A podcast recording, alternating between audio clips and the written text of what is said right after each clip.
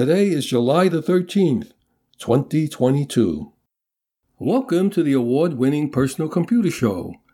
I'm Hank Key and my colleague is Joe King. Do you know who has your personal data? Do you know how Facebook, Google, Amazon, and the other big tech companies are using your personal data? Our website is pcradioshow.org. We are heard each Wednesday at 6 p.m. Eastern Time on the Progressive Radio Network. That's prn.live, L I V E, streaming on the internet. Podcast of the program is also available on prn.live on the internet. You can leave us a message with your question or comment at hank at pcradioshow.org.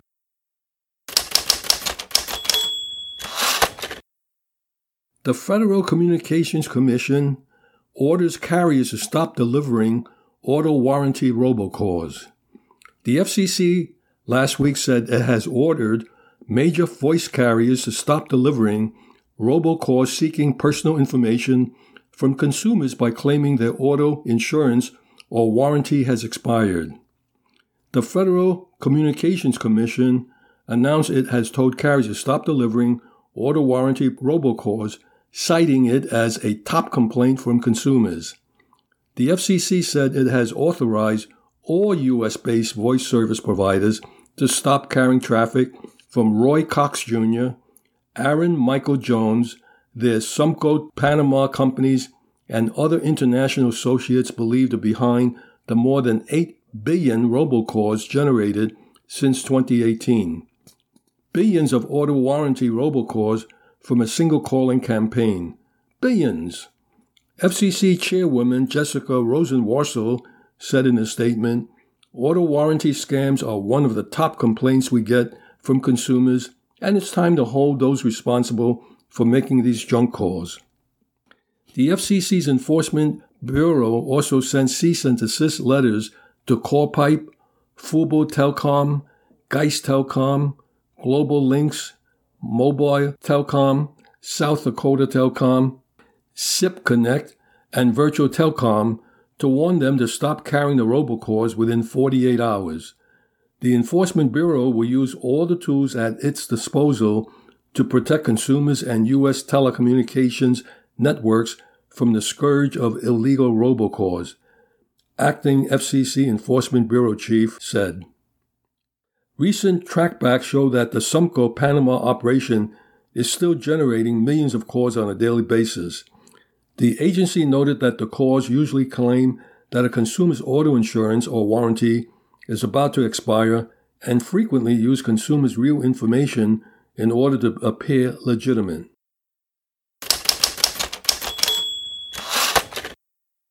New European Union landmark law targets big tech over hate speech and disinformation. Under the Digital Services Act, companies will be required to strictly police their online platforms or risk multi billion dollar fines the European Union reached an agreement on landmark legislation forcing big tech firms such as Google and Facebook's parent company, Meta, as well as other internet services, to more aggressively combat hate speech and misinformation or risk multi billion dollar fines.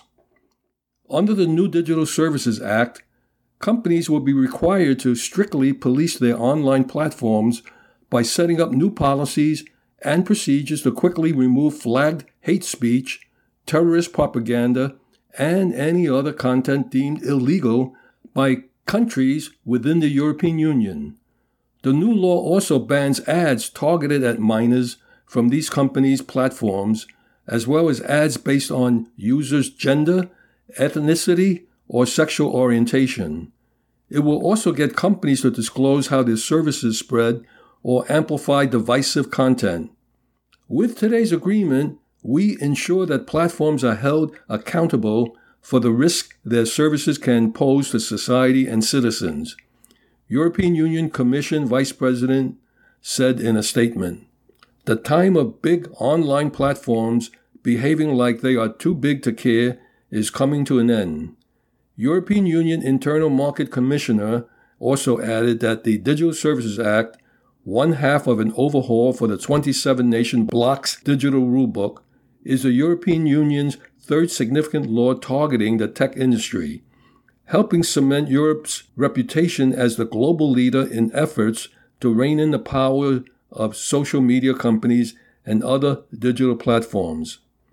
While the new rules aim to make tech companies more accountable for content created by users and amplified by their platforms, algorithms, online platforms, and search engines with more than 45 million users in the European Union will face additional scrutiny, including fines of up to 6% of a company's annual global revenue and banning repeat offenders. A Google spokesperson told NBC News in a statement that while the company welcomes the European Union's efforts of making the Internet even more safe, transparent, and accountable, they are looking forward to working with policymakers to get the remaining technical details right to ensure the laws works for everyone. Similarly, Twitter responded to the new regulations by saying the company looks forward to reviewing the regulations in detail. We support smart, forward thinking regulation that balances the need to tackle online harm with protecting the open internet while also understanding that a one size fits all approach fails to consider diversity of our online environment, a Twitter spokesperson told NBC News in a statement. Amazon did not comment on the new Digital Services Act specifically, but said the company welcomes all measures that benefits the single market, enhance trust in online services, and improve the experience of both customers and businesses in Europe. Though we await the full detail of the Digital Services Act, we support its aim to harmonize the approach to online content issues. A TikTok spokesperson told NBC News in a statement, adding the company welcomes the law's focus on transparency as a means to show accountability.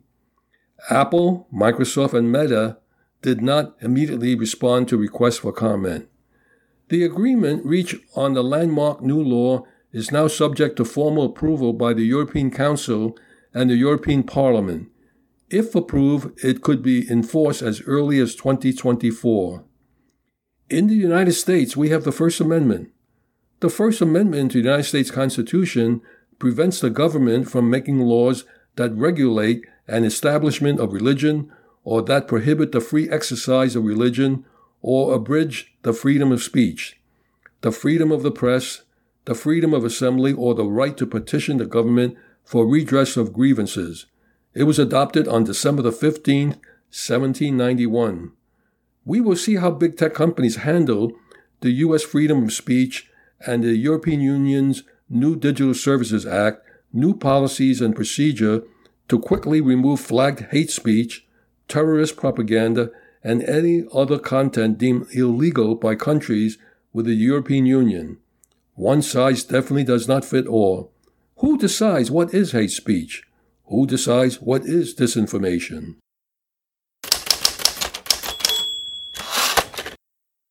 Meta dumps its crypto payments wallet, Novi, N O V I.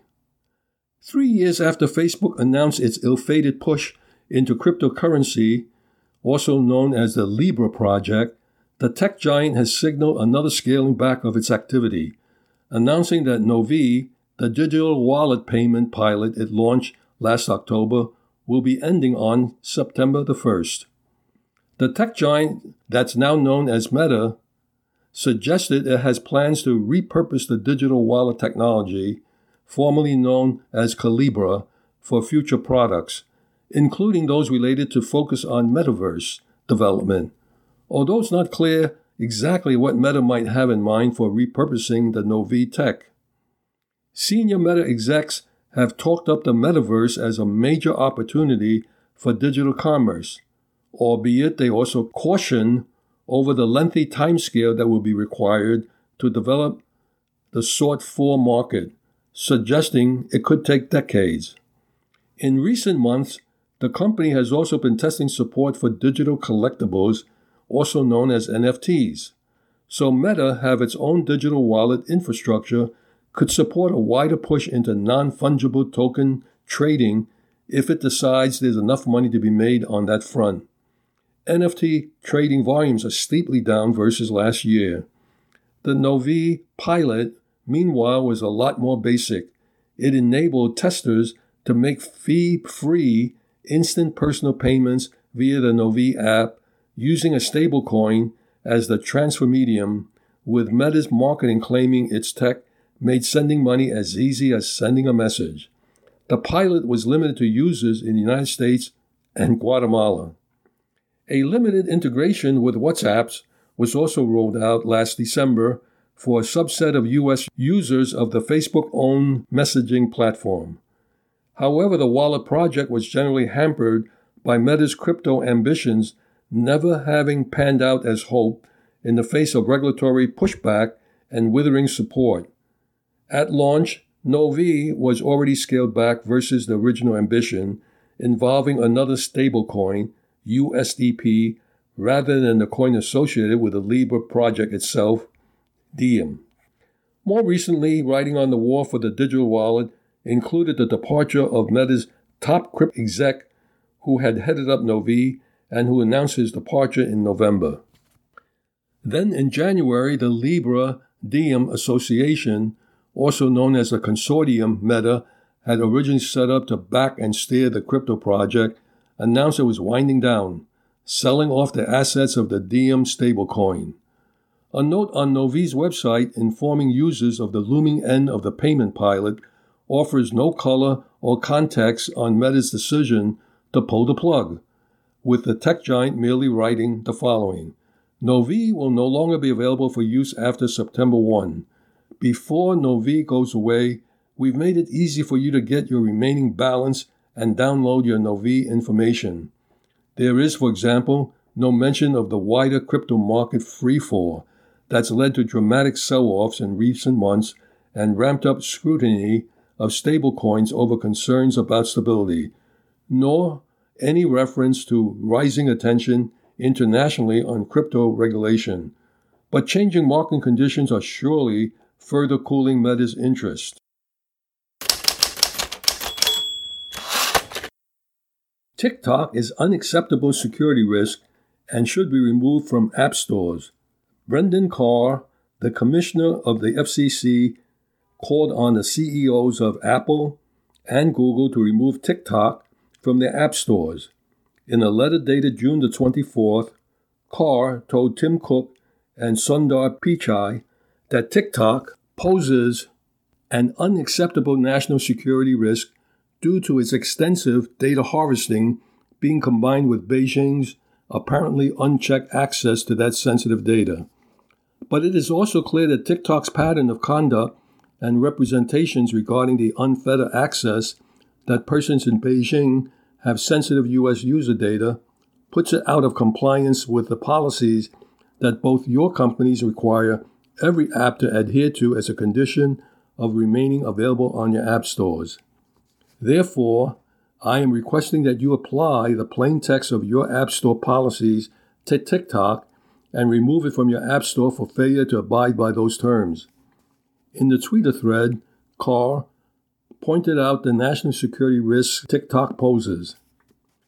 TikTok is said to collect everything from search and browsing histories, keystroke patterns, biometric identifiers, including face prints, something that might be used in unrelated facial recognition technology, and voice prints, location data, draft messages, metadata, and data stored on the clipboard including text, images, and videos. Carr cited several incidents as evidence that TikTok has been dodgy about its data collection processes. ByteDance, a company based in Beijing, developed TikTok. In China, it's known as Douyin. Carr mentioned in his letter to Apple and Google that ByteDance is beholden to the Communist Party of China and required by Chinese law to comply with the PRC's surveillance demands. The Senate and House committee members, cybersecurity researchers, privacy and civil rights groups have flagged this as a concern. In 2019, two senators labeled TikTok as a potential counterintelligence threat we cannot ignore. The American Civil Liberties Union, that's the ACLU, is also concerned about the social platforms' vague policies, especially in collecting and using biometric data. It's a non issue for apps that are clear about collecting data, but these must also say how they use the data they collect. TikTok, it appears, is not one of those apps that do not abide by this clause. Numerous provisions of the Apple App Store and Google Play Store policies are relevant to TikTok's surreptitious data practices, a pattern that runs contrary to its repeated representations. For instance, Section 5.1.2 I of the Apple App Store Review Guidelines states that an app developer must provide access to information about how and where the data of an individual will be used, and data collected from the apps may only be shared with third parties to improve the app or serve advertising. Is TikTok a sophisticated surveillance tool? TikTok didn't sit on its hand when the news spread of the FCC calling for its removal from major app stores. Speaking with CNN's Reliable Resources, Michael Beckerman, Vice President, Head of Public Policy, Americas at TikTok, refuted a large chunk of the FCC's claims against the social media company, predicated on the notion that Carr isn't an expert on such issues and that FCC doesn't have jurisdiction over national security. He's pointing out a number of areas are simply false in terms of information that we're collecting, and we're happy to set the record straight, Beckerman said. When asked about the inaccuracies in Carr's claims, Beckerman responded, He's mentioning we're collecting the browser history like we're tracking you across the internet. That's simply false. It is something that a number of social media apps do without checking your browser history across other apps. This is not what TikTok does. He's talking about face prints. That is not something we collect, he said, explaining that the technology in the app is not for identifying individuals, for the purpose of filters such as knowing when to put glasses on a hat, on a face or head. Concerning keystroke patterns, Beckerman said it's not logging what you're typing, it's an anti fraud measure that checks the rhythm of the way people are typing to ensure it's not a bot or some other malicious activity. When challenged if the CCP had seen any non public user data, he said, We have never shared information with the Chinese government, nor would we. We have US based security teams that manage access, manage the app, and as actual national security agencies like the CIA during the Trump administration pointed out, the data that's available on TikTok, because it's an entertainment app, is not of a national security importance. Politicians and privacy advocates have criticized TikTok for potentially exposing U.S. user data to China for years. To allay fears, TikTok teamed up with Oracle and began routing data of its American users to US based servers. This, however, doesn't answer some question raised when BuzzFeed News broke the story about TikTok employees in China repeatedly accessing US user data for at least several months. Such incidents reportedly occurred from September 2021 to January of this year, months before Oracle data rerouting. There is also an allegation that a member of TikTok's Trust and Safety Department said in a meeting that everything is seen in China. A director in another meeting allegedly claimed that a colleague in China is a master admin who has access to everything.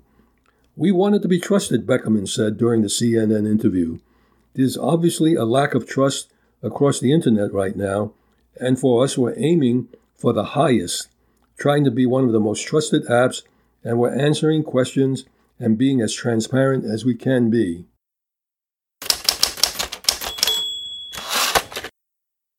The United States is considering shipment ban of 14 nanometer chip making tools to China. When the United States Department of Commerce restricted access of China's largest contract chip maker, Semiconductor Manufacturing International Corp, with abbreviation also known as SMIC, to fab equipment used to make 10 nanometer class chips. It was considered a tough but not too severe move. Now the US government is considering restricting China from producing logic chips using a 14 nanometer class fabrication process. The Beijing Factory of Semiconductor Manufacturing International Corporation is a partially state owned, publicly listed Chinese semiconductor foundry company and the largest of its kind in mainland China. To put all this in proper perspective, how large is the largest semiconductor plant in China compared to the rest of the world? Well, rank one as the largest is Samsung with revenue of $208.5 billion, followed by Intel, ranked number two, with revenue of $71.9 billion. Rank three is Hynix, with revenue of $35.3 billion, and rank fourth is Taiwan Semiconductor, with revenue of $35 billion. Rank fifth is Micron Technology with revenue of $30.9 billion. Unranked is SMIC or Semiconductor Manufacturing International Corp with a revenue of $4.88 billion. So the largest is really quite small. The U.S. Department of Commerce is examining the possibility of prohibiting the exportation of chip making tools to companies in China that can make logic chips using 14 nanometer class manufacturing nodes and thinner to stymie China's efforts at making more state of the art chips. In the meantime, the agency would allow those same tools to be sent to plants owned by the same firms, but which make less advanced semiconductors to safeguard the supply of commodity chips as the world recovers from a chip shortage. A spokesperson for the Commerce Department did not comment directly on the idea, but said, with respect to semiconductor related export license applications in particular, the Department of Commerce and the other reviewing agencies are considering a variety of factors in making licensing decisions, including the technology node for the proposed export. The agency also stressed that the administration regularly consult with allies and the industry about how best to tailor measures to deny China access to advanced technologies with both civilian and military uses. According to a Reuters report, the only company in China currently producing chips using its 14 nanometer fabrication process is SMIC, which has been doing so since late 2019. What is not completely clear from the report is whether the Department of Commerce wants to ban SMIC from getting tools used to make semiconductors on its 14 nanometer node and thinner, or if it wants to ban SMIC from getting any tools at all because it is capable of making chips using its 14 nanometer technology. Currently, American companies can sell equipment good enough to build 14 nanometer chips to SMIC without any export licenses from the U.S. Department of Commerce and other agencies. If the U.S. government decides to restrict SMIC's access to advanced chip making tools, companies like Applied Materials and Lam Research will have to apply for an export license every time they deal with SMIC. However, the application will be reviewed with a presumption of denial. An official for the Department of Commerce did not confirm that they were discussing a 14 nanometer related export restriction for SMIC, but confirmed that it was continuously reviewing the ongoing situation. With respect to semiconductor related export licenses applications in particular, the Department of Commerce and other reviewing agencies are considering a variety of factors in making licensing decisions, including the technology node for the proposed export. Because SMIC could not access extreme ultraviolet, that's EUV, lithography tools due to the Wassenaar arrangement, the firm began the development of its own 12 nanometer, N plus 1 and N plus 2 process technologies that relied purely on deep ultraviolet lithography and were aimed primarily at inexpensive chips that did not require a high transistor density. Now both N plus 1 and N plus 2 nodes are considered sub 10 nanometer fabrication processes, so SMIC had to cancel their development. When SMIC was barred from manufacturing tools advanced enough to make chips using its 10 nanometer class and sub 10 nanometer class nodes in late 2020, the company said it would focus on developing advanced packaging technologies to make sophisticated multi chiplet designs out of tiles produced on 14 nanometer and thicker nodes. That would enable Chinese chip designers to build sophisticated and capable processors with tens of billions of transistors, even without using an advanced process technology. In addition, the company announced multi billion dollar expansion plans that would triple the output of chips made on advanced nodes. To a large degree, advanced packaging technologies could be SMIC's way to work around the U.S. export restrictions. As a result, China would gain access to advanced computing capabilities that could be used for military purposes.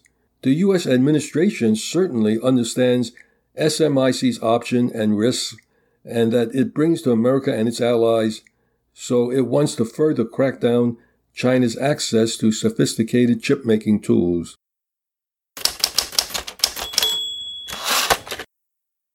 Presenting the IT Pro series with Benjamin Rockwell. Work from home may be lesser of options. This is Benjamin Rockwell, and now it's time to get down to business. This is where we talk about computers, technology, and the workplace, and how this all mixes in together. And I, I wanted to spend just a little bit of time. We had some. Uh, a variety of different folks in the tech industry go through and do some pretty wild layoffs.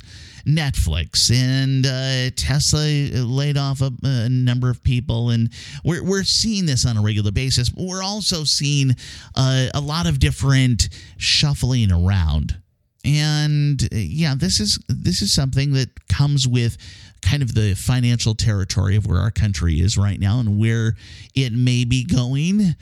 Uh, but uh, I wanted to kind of address some of the different things. One of the one of the things that I want you to be prepared for, and this is something that may still be an option for some people, but may become less of an option, and that is work from home. It's shifting. Yes, for a while, a lot of companies were saying, "Yeah, we'll we'll do work from home forever."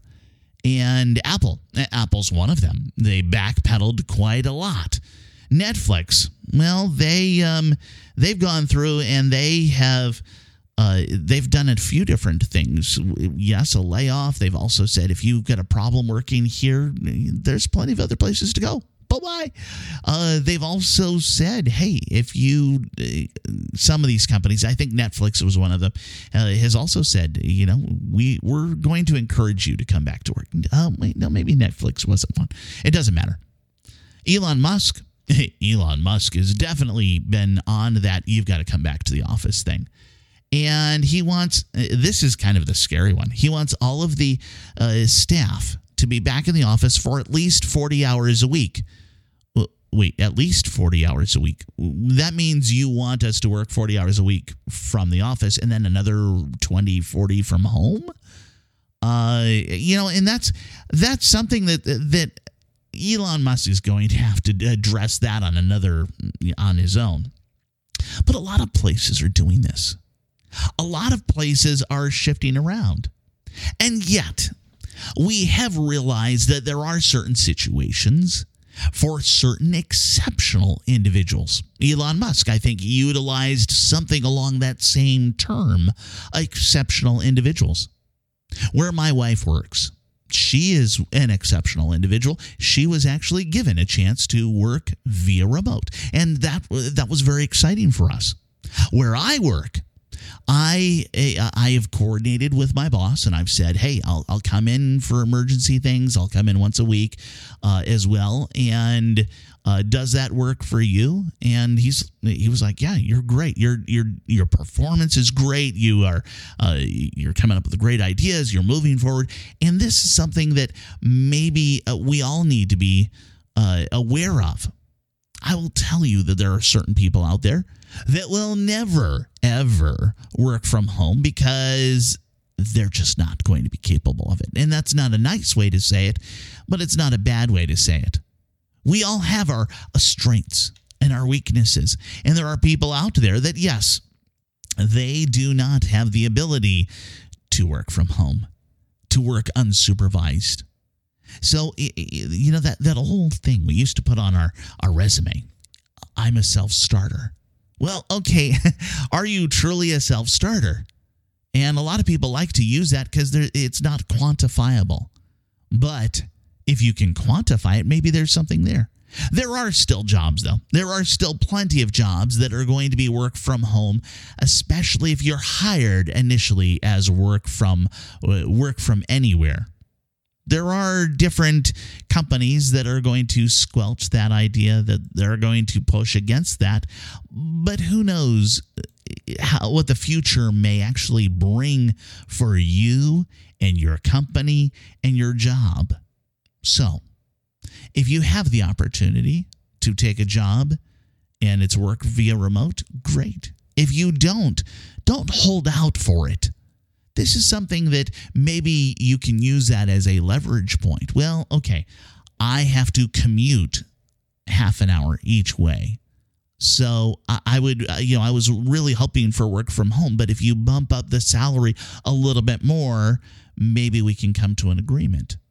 Be careful they may they may not they may not like that but that's part of what we should always be doing. Whenever you're out there and they give you a job offer you should be doing some level of bargaining to get a little bit more of what you deserve because of what you bring to the table. Of course if you bring nothing to the table that's another story. And that's kind of what the employer is going to be approaching it from Remember, there's two sides to this. It's what can you? I mean, there's I, I can't remember the saying off the top of my head, but it's uh, along the lines of they pay you just enough to employ you, and you work just enough for them to continue to employ you. Uh, it, you know, and it, this is a balance that's always existed there. I want you to think about this. I want you to think about being flexible, and maybe that work from the office job that you've got available to you and there's no work from home, maybe that's actually going to be the good thing for you. Who knows? The hybrid uh, situation, yeah, that that may also exist for you as an option. And yes, be flexible, be adjustable. I, I mean, a couple of weeks ago, I went in on a Tuesday instead of on a Wednesday when I usually go into the office, and that's just how the balance works out. You you've got to find that balance. Coordinate with your boss. Talk to them. Communication. You know, I find communication is probably the best thing in any job. Of course, I'm one to talk. I'm I'm on the radio. Of course, I communicate a lot. As for now, this is Benjamin Rockwell. Back to you, Hank. Thank you, Benjamin.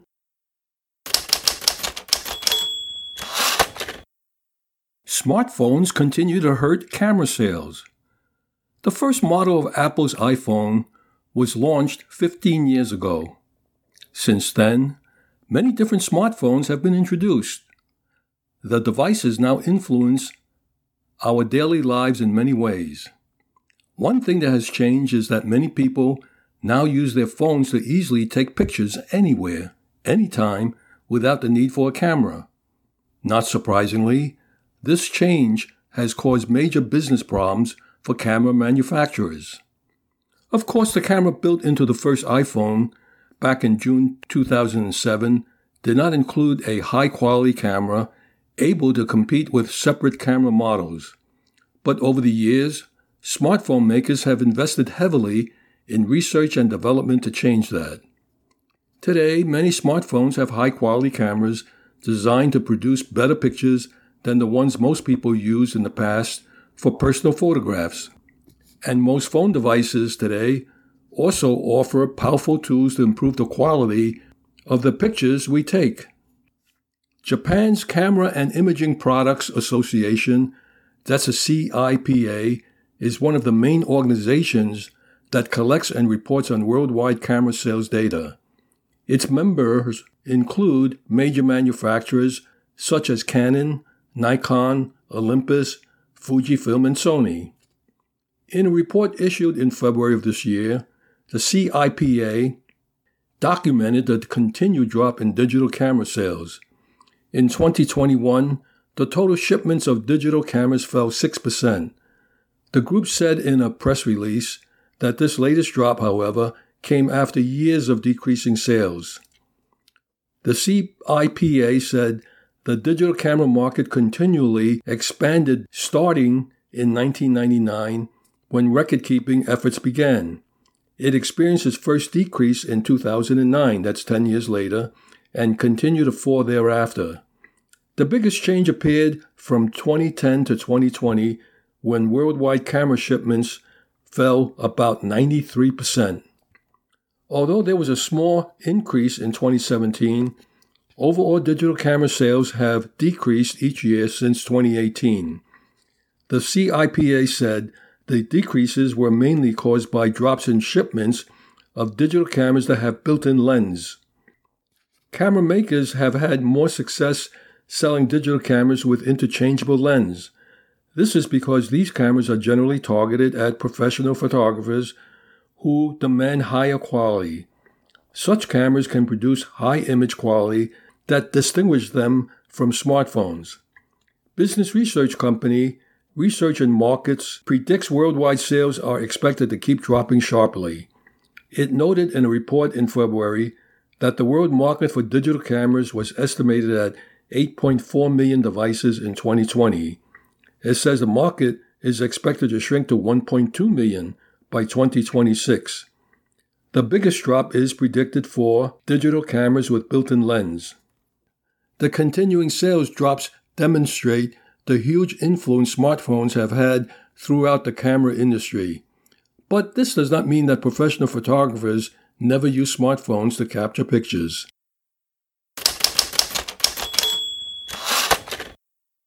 The convergence of videography and still photo photography. Photography has been the most standard way to capture events. With a smartphone, many are now recording traditional events in video. This form of event recording has been referred to as videography. Videography refers to the electronic capture of moving images on electronic media such as digital cameras. As video equipment has merged with still photo cameras, videography has become an additional method of capture, but it is almost always an addition on top of still photo photography. Whether weddings, family gatherings, corporate events, or anything in between, very rarely does videography actually replace still photo photography. If cell phone cameras will ultimately replace traditional cameras, they likely are not the biggest threat to the business of professional event photographers.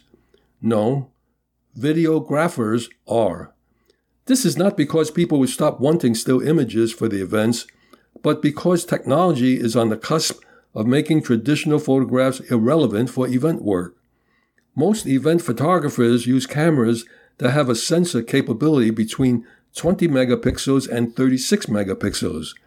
These cameras offer event photographers enough resolution to be able to crop or print, but not large enough to print large images without the resolution loss starting to be noticeable. 8K resolution event capable cameras exist. But most event videographers don't yet use that high resolution for a variety of reasons. Overheating issues and extremely large file sizes have kept 8K from fully being embraced as the go to resolution across the event industry so far, but that will likely change. 8K video resolution is equivalent to just over 33 megapixels, which means an 8K frame is actually a higher resolution than most event photography cameras and certainly more than typical client expectations. What will likely be coming in the next generation of cameras? At least 8K, probably as high as 60 frames per second, if not more, and some type of RAW codec. It will need to have no overheating issues while also providing unlimited recording times and class leading low light performance. The technology already exists, but in cameras that are not necessarily considered the go to for the majority of event videographers. Even for the small percentage of those that do, many aren't comfortable using the 8K 60p mode for long events. The reality is that many event shooters don't trust the long term record time due to overheating concerns at 8K 60p. In time, as the technology continues to evolve, photographers will feel the pressure of being replaced by their video capturing counterparts. Some are using a video camera for their work and is extracting stills from the footage that is being used in newspapers while retaining the video footage. That's, well, that's two birds with one stone. So it's not that it can't be done now. For the event photographers, the biggest competition is not from other photographers, but from videographers who would usually shoot besides them. Storage space will also continue to become less of an issue as time goes on. As technology progresses, storage sizes increase and becomes cheaper per gigabyte. While it's very expensive to shoot an entire wedding right now, it may be considerably less so in three or four years. Not only that, but many may find themselves more willing to pay for extra storage when they also getting paid for more for pulling stills.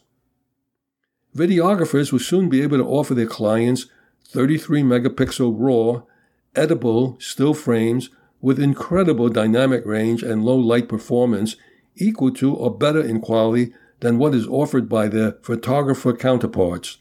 Not only that, but they'll have tens of thousands of frames to choose from, whereas their photographer counterparts may only have a few thousands.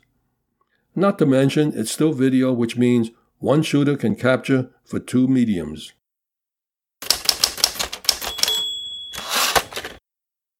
NASA unveiled first full color James Webb images.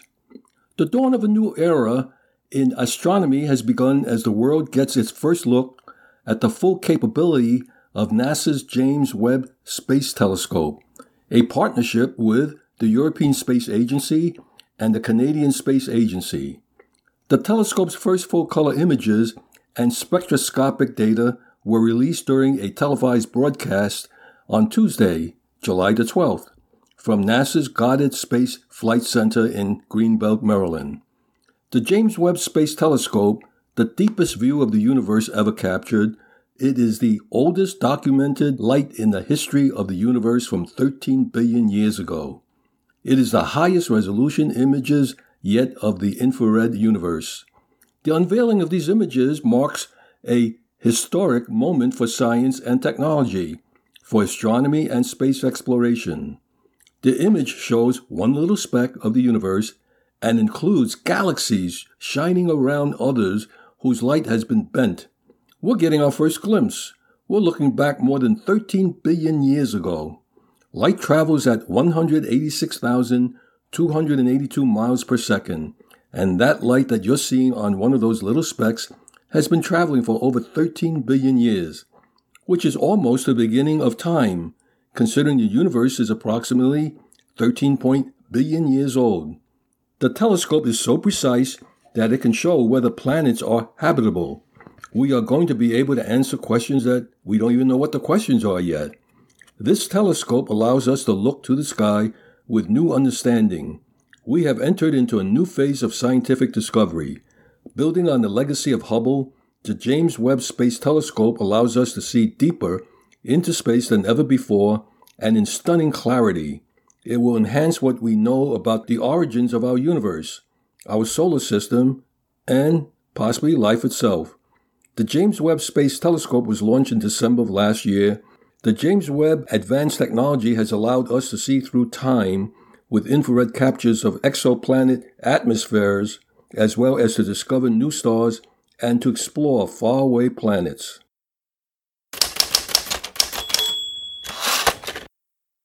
Presenting Technology Chatter with Benjamin Rockwell and Marty Winston. Concerns about automation? Marty Winston joins me now, and it's kind of funny because I, am I'm, I'm looking through.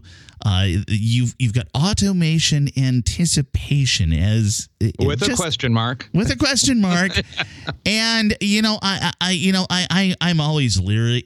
Even though I've got an automated house, I've got all of the lights No, most of the lights. I've got two bathrooms left to to light, and there's a, a couple of closets which have lights, but I don't have the automatic switches on them yet. But I'm getting there. But you know, I, I I've also experienced some uh, some disconcerting thoughts about like you know one of the areas people want us to to automate. They want this this idea of smart guns so oh you've my, got you yeah. so so you're going to take like you're going to take a firearm and you're going to put a computer chip and a battery and all of that into it. And I'm going I know how much trouble it is for me sometimes to turn on the light in the living room. Alexa, or, or, turn on the light. Or, no, no. or to use to use Argot. What could possibly go wrong? Wait, wait, what is your uh, uh, what are your observations on uh, on any automation topic? Well, all right, I'll just name a few. Mm-hmm. Anybody out there? Does anybody have a car with automatic windshield wipers that really work? Do they come on with the water? Do they turn off when there is no water? Do they clear the windshield when there is some streaking that falls down after the rain? Do they really work? Why can't they? It, it should be the simplest thing ever, and nobody does it right. Mine, is, mine are mostly good. They uh, they're about ninety five percent of the way there. And I, well, I, I, like that's that. so yeah. encouraging. Maybe by yeah. the time we're dead, they'll get it right. Yes. now, cars have windshield washer fluid, right? And you can yeah. run it on your windows. But why doesn't anything ever clean those streaking wiper blades? Very true. Yeah. Yeah. Okay. Now, got Sirius XM in the car. I mean, they all come with it, and they give you what ninety days free or whatever. Uh, yeah, but, yeah, it's there. I, you go on. What if the thing you want to hear isn't on when you're driving? Why can't they have a radio version of a DVR? That you know that would be really good. Yeah. Yeah, and yeah, yeah. There, there have been countless times where I want to just back up 20 seconds. Did I hear that right? Did the host yeah. of Computer Talk Radio really just say what I think he said? Uh, probably not. He's a little too sleepy. yes. All right, go on. Uh, uh, furnace filters. If you let your furnace filter get clogged, that repair bill is somewhere between four and twelve thousand dollars. If you know, for example, the condenser blows up, or I'm going to be right back. I'm going to go. I'm going to go change that filter. what? I had well, no idea. Why, oh, okay. Why can't filters tell us they're clogged?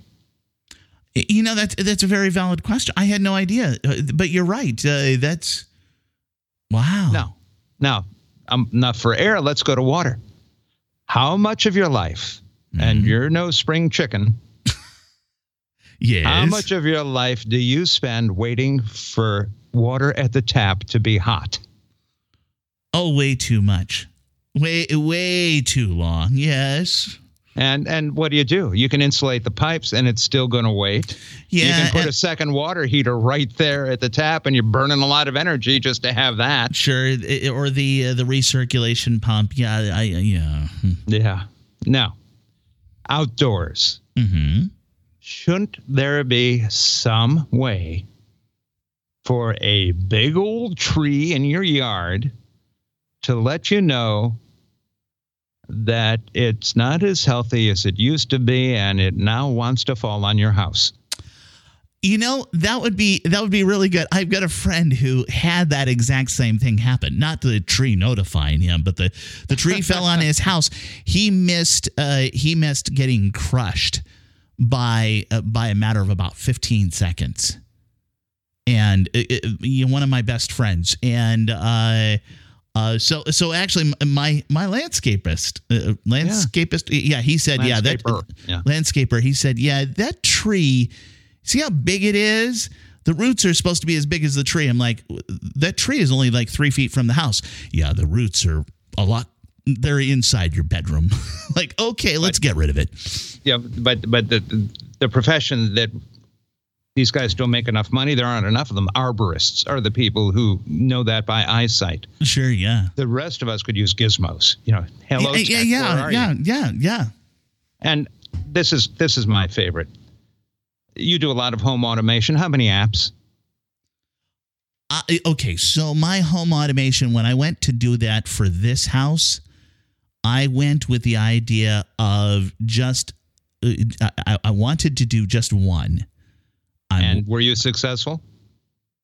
It's going to be two. Not bad. Not it, which bad. is which is but it, it, took a lot of intentionality, a lot of planning, a lot of going through and thinking it through just methodically. Just yeah. Well, how about an app? Mm, yeah. To alert you to all the other home automation apps that are still on your phone to support gizmos that you don't have or you don't use. I wish I could do that. I wish I could have that because I know that um, between my between my iPhone, my Android tablet, and my iPad alone, without factoring in the other computers, I probably have uh, I'm going to say about twelve to fifteen apps. Wow. Yeah. Well, right, I, I, mean, when I when I went list. through the first time, I went through and I I I did a lot yeah. of work with a lot of different apps. I can see you with your so, yeah. digital scabbard just cutting them out. yeah. I I'd like to suggest for all of your listeners, for all of your listeners, if anybody comes out, lets us know, sends an email, drops a phone call, leaves a message about something else in automation that we really ought to address. I love it. This is Benjamin Rockwell. Thank you, Benjamin, and thank you, Marty.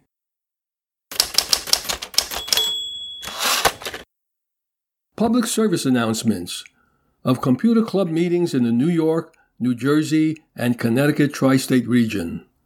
Log on to the club website for more information on remote meeting ID. The New York Amateur Computer Club has a presentation Push Button Computing Streamlining Workflows with a Stream Deck.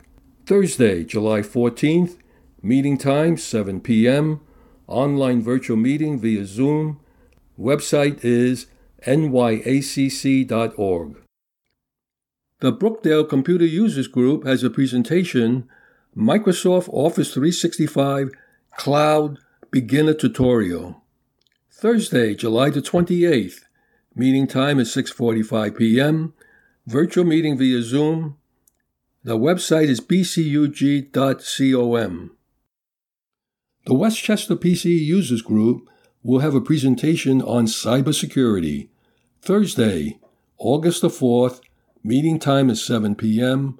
Online virtual meeting via Zoom, and their website is wpcug.org.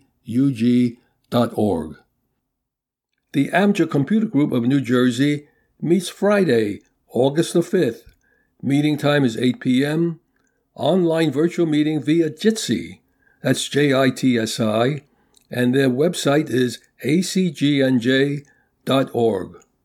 The Kings Bite Computer Club has a meeting Tuesday, August the 9th. Meeting time is 7 p.m. at the Park Plaza Restaurant, 220 Cadman Plaza West in Brooklyn. For more information, 347 278 7320. The Long Island Macintosh Users Group meets Friday, August the 12th. Meeting time is 7 p.m. Online virtual meeting via Zoom, and their website is limac.org. Happy computing!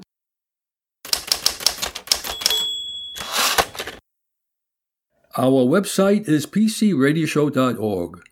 We are heard each Wednesday at 6 p.m. Eastern Time on prn.live, streaming on the internet. Podcasts of the program is available on prn.live on the internet. If you have any questions for us, just send us an email addressed to hank at pcradioshow.org. In the meantime, stay in touch and remember to do regular backups. I'm Hank Key, and on behalf of Joe King, Michael Horowitz, Benjamin Rockwell, and Marty Winston, we thank you for listening. Stay safe and healthy until we meet again, same time, same station next week.